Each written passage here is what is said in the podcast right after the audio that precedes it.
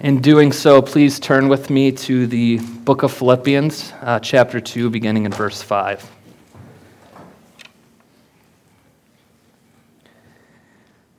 The Holy Spirit writes, "Have this mind among yourselves,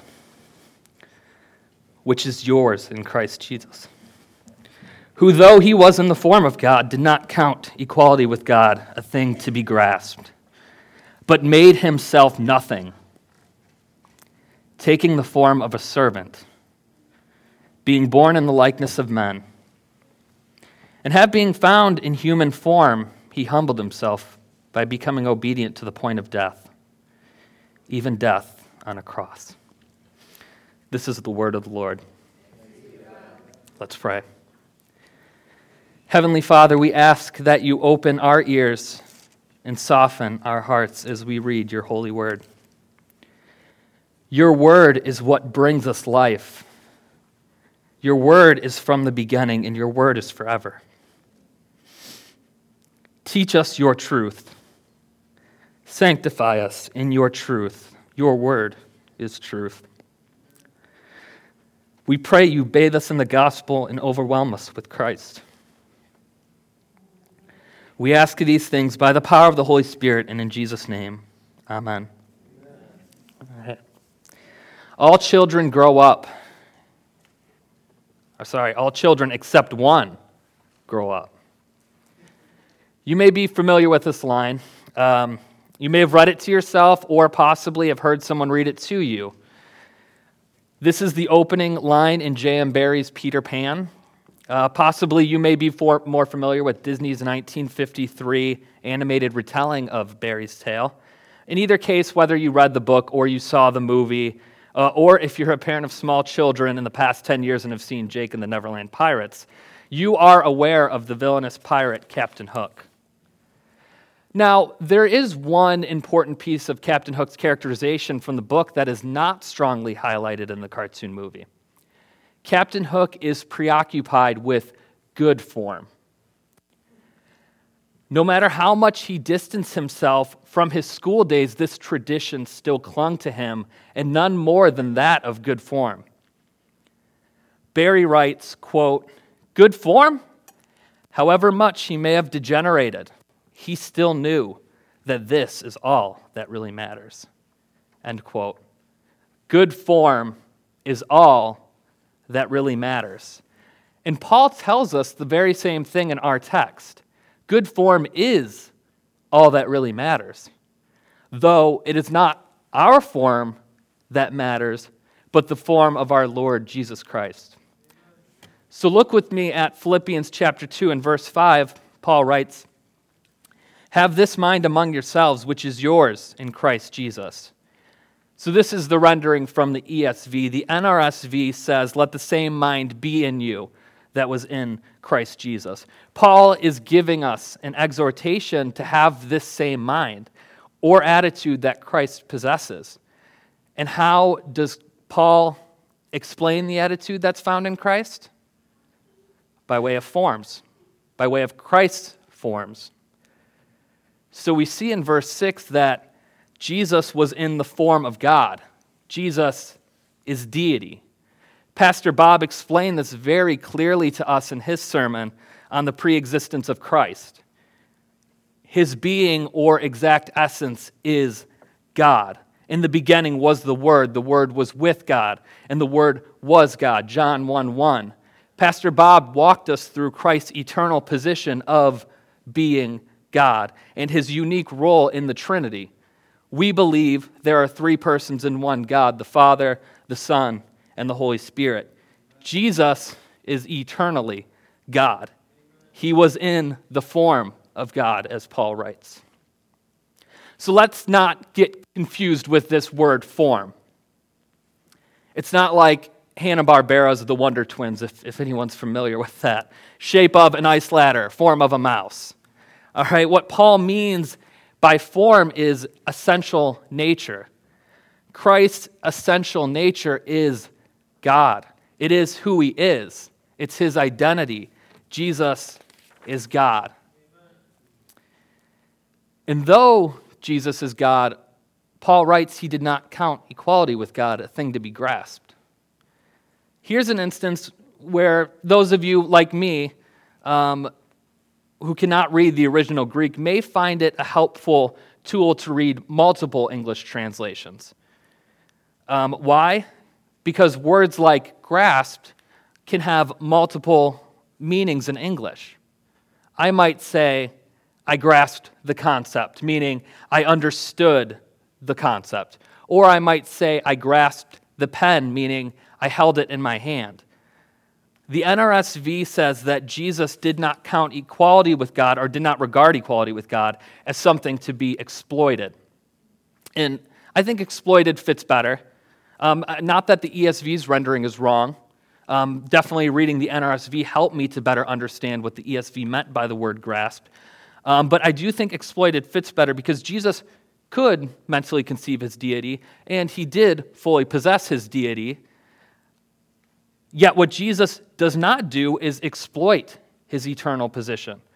And how does he avoid exploiting his form? By emptying himself. There are some who have used this verse to argue that Jesus gave up his godhood, and they focus on this phrase, he emptied himself, as if he poured out or cast off his deity. And therefore, as a man, Jesus was no longer God. This is known theologically as kenosis theory. Louis Burkhoff has a helpful explanation of this theory in his Systematic Theology.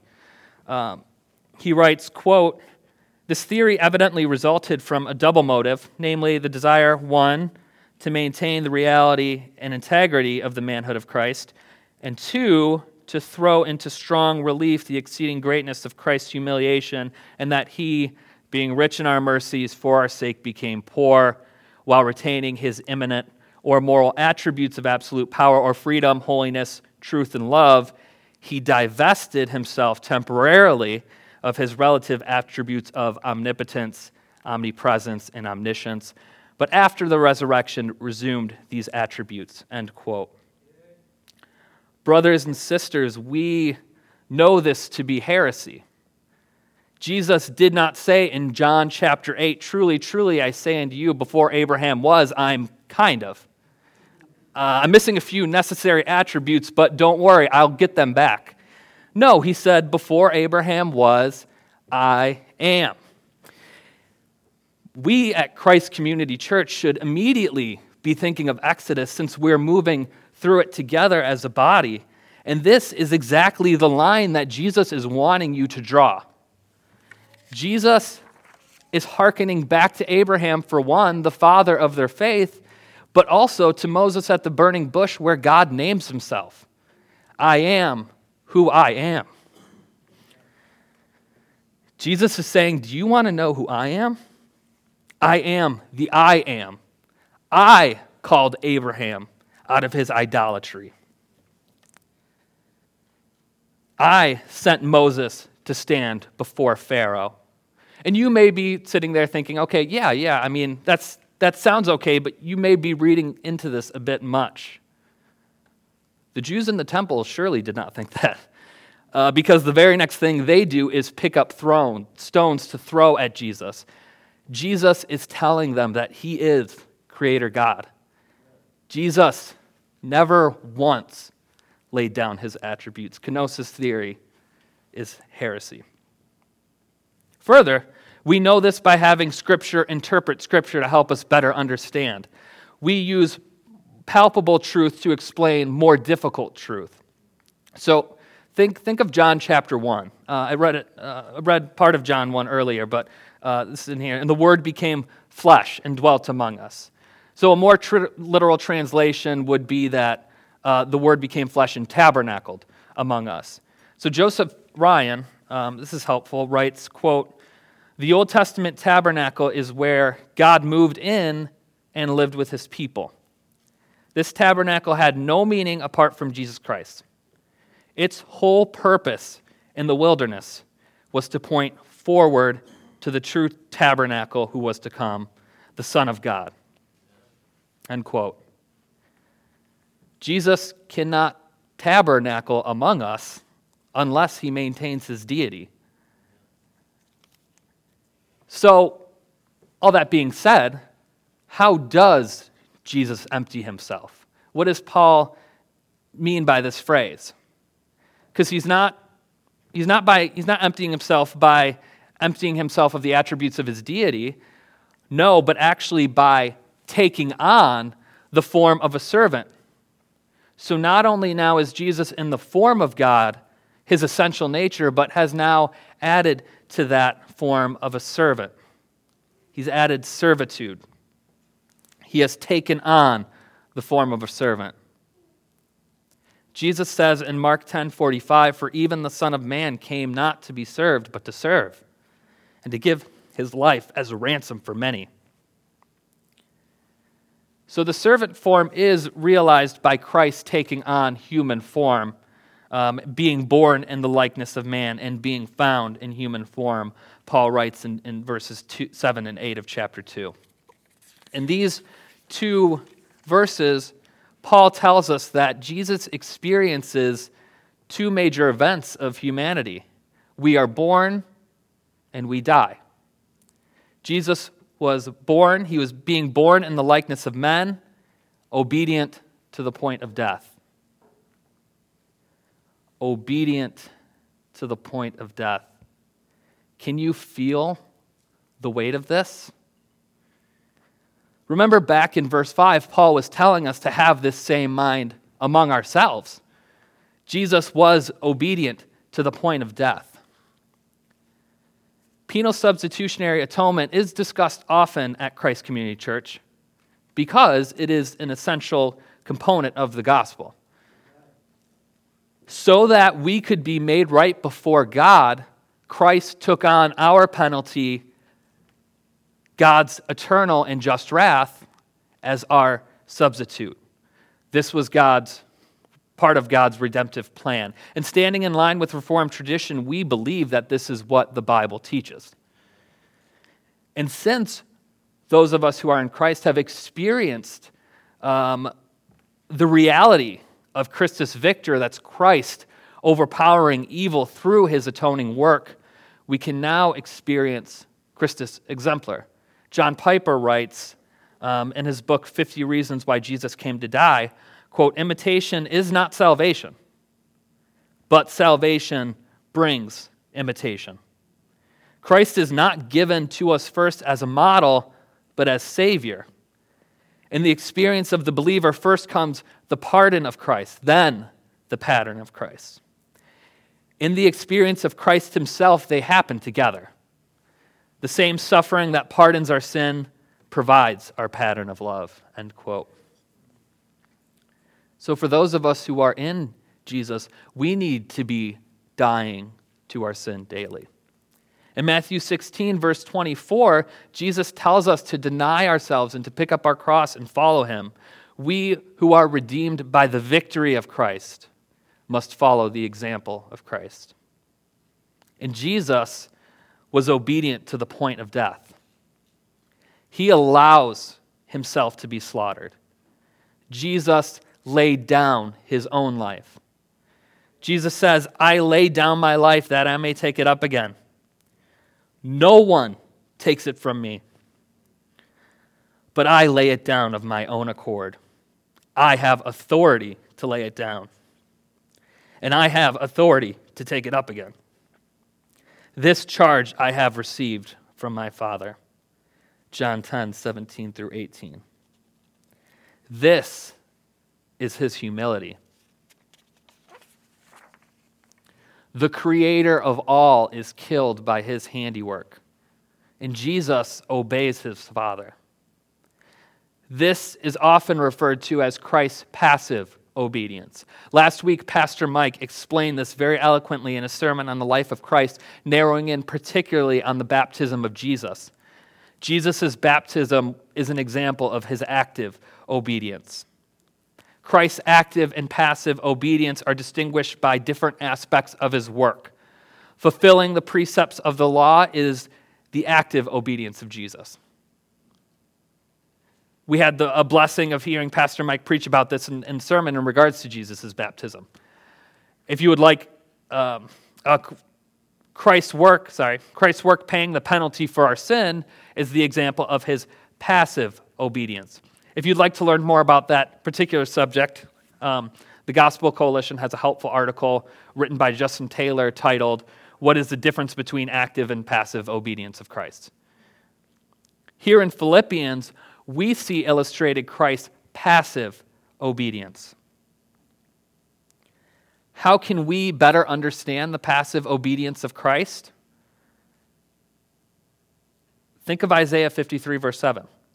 He was oppressed and he was afflicted, yet he opened not his mouth. Like a lamb that is led to the slaughter, like a sheep that before its shears is silent, so he opened not his mouth. Brothers and sisters, how often are we ready to justify ourselves when we are wrongly accused? More so, how ready are we to shift blame when we are rightly accused? Like Adam in the garden, we are too quick to love ourselves and too slow to love God and love people. The woman whom you gave to be with me, she gave me the fruit of the tree. Genesis 3:12. Jesus was silent. There are none righteous except one.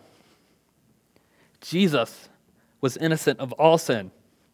He had no blemish in thought, word, or deed. And yet, he humbled himself and died. Not only did he humble himself to the point of death, but Paul writes, even death on a cross. Does not that phrase just ooze with disgrace? Even death on a cross. It's not bad enough that Jesus died unjustly. No, Creator God, he was slain by the wicked, but furthermore, he was killed by crucifixion, the most dishonorable death. Being 2,000 years removed, it can be difficult for us to understand the weight of what Paul is saying here. But for the Philippians, this is a current reality. Paul's letter to the Philippians is dated approximately AD 62. Crucifixion was not abolished by Rome until the 4th century by Constantine, and that was out of reverence to Jesus. Crucifixion was the punishment of criminals, pirates, slaves, or anyone else considered to have no human rights. The king of the universe was killed like a pirate. And what does that mean for us? Because Jesus humbled himself to the point of death, for those of us who are trusting in his work, we can have the same mind among ourselves. There is exclusivity to Paul's message. We can only have Christ's mind if we are already in Christ. So what does that mean to be in Christ? How do we have faith? Through knowledge, assent, and trust. We must hear the gospel. We must know that man is fallen in sin. We are totally unable to stand before God. Our righteousness is as filthy rags. The only way we could be made right was for Jesus to be born of the Virgin Mary, conceived by the Holy Spirit, and to live a righteous life. Therefore, being the perfect sacrifice without blemish, Christ could take God's wrath and die our death in our place. He then rose 3 days later as the firstborn of new creation and will return to judge the living and the dead. We must possess the knowledge of the gospel. But knowledge is not enough. We must assent that this message is true. We can't just be stuck at knowing what the Bible says, but also believe that it actually happened. But that's not even enough to be saved. We must trust this message. We must stake our existence on the truth of the gospel. We must trust in this gospel to have the power to save us from the wrath of God to the wealth of God. If you are not trusting in Jesus, I implore you to give your life to him. Hear the gospel message, repent, and believe. For those of us who are trusting in Jesus, we have already placed our faith in the saving work of Christ. Be encouraged. Paul is giving us what we need. This is the gospel. Christ is the eternal God from the beginning. Christ put on human flesh and lived a truly human life, but without sin. C.S. Lewis actually says that Jesus actually lived a more human life than any human that's ever lived. Why? Because he did so without sin. Just as man was originally created. Christ then died, as is the fate of every son of Adam and daughter of Eve, except he was covered in sin that was not his own. And he was executed, though he was innocent. As the old hymn says, bearing shame and scoffing rude, in my place condemned he stood, sealed my pardon with his blood. Hallelujah, what a Savior. Captain Hook hated Peter Pan. It's pretty clear if you've seen the movie. Other than the fact that Peter relieved him of his hand, which was soon eaten by a crocodile, that since has not stopped following him, attempting any opportunity to eat the captain, he more so hated Peter because Peter had good form. Peter, like many children, parents in here can attest, did not care about form. And indeed, it is bad form to care about one's form. Furthermore, Peter has good form because he exhibited fairness. Fairness that was not deliberate, but intuitive, and Hook considered that to be good form. Captain Hook hated Peter Pan. Captain Hook would hate Jesus. Jesus, the perfect form, the form of God, emptied himself by taking on the form of a servant. And being found in human form, he becomes obedient to the point of death on a cross. Jesus gives up his perfect form to die like a criminal. Captain Hook would loathe Jesus. But Captain Hook would be very wrong. I may even say it could be bad form to execute judgment before the story ends. 3 days after the Creator gave his life, Jesus walks out of the tomb in a new form, taking on a final form, the form of the firstborn of new creation. Let's pray. Heavenly Father, bless us and keep us. Help us to rely on your provision and trust your word. You have preserved your word and your people, and you will continue to preserve Christ's church until he returns. We have feasted on your word. We have devoured your truth. Help us to be more like Christ through your sanctifying truth. As we come to the table and remember the death of Christ and taste the bread and the wine, elements as real as the body of Jesus that was broken and the blood of Jesus that was poured out for his people. Refresh us with the hope that we have sealed by the Holy Spirit. The hope that those who have life in Christ will only experience the first death and experience life eternal following Jesus in the form of new creation. We pray all these things by the power of your Holy Spirit and in Jesus' name. Amen. Please stand and come to the table.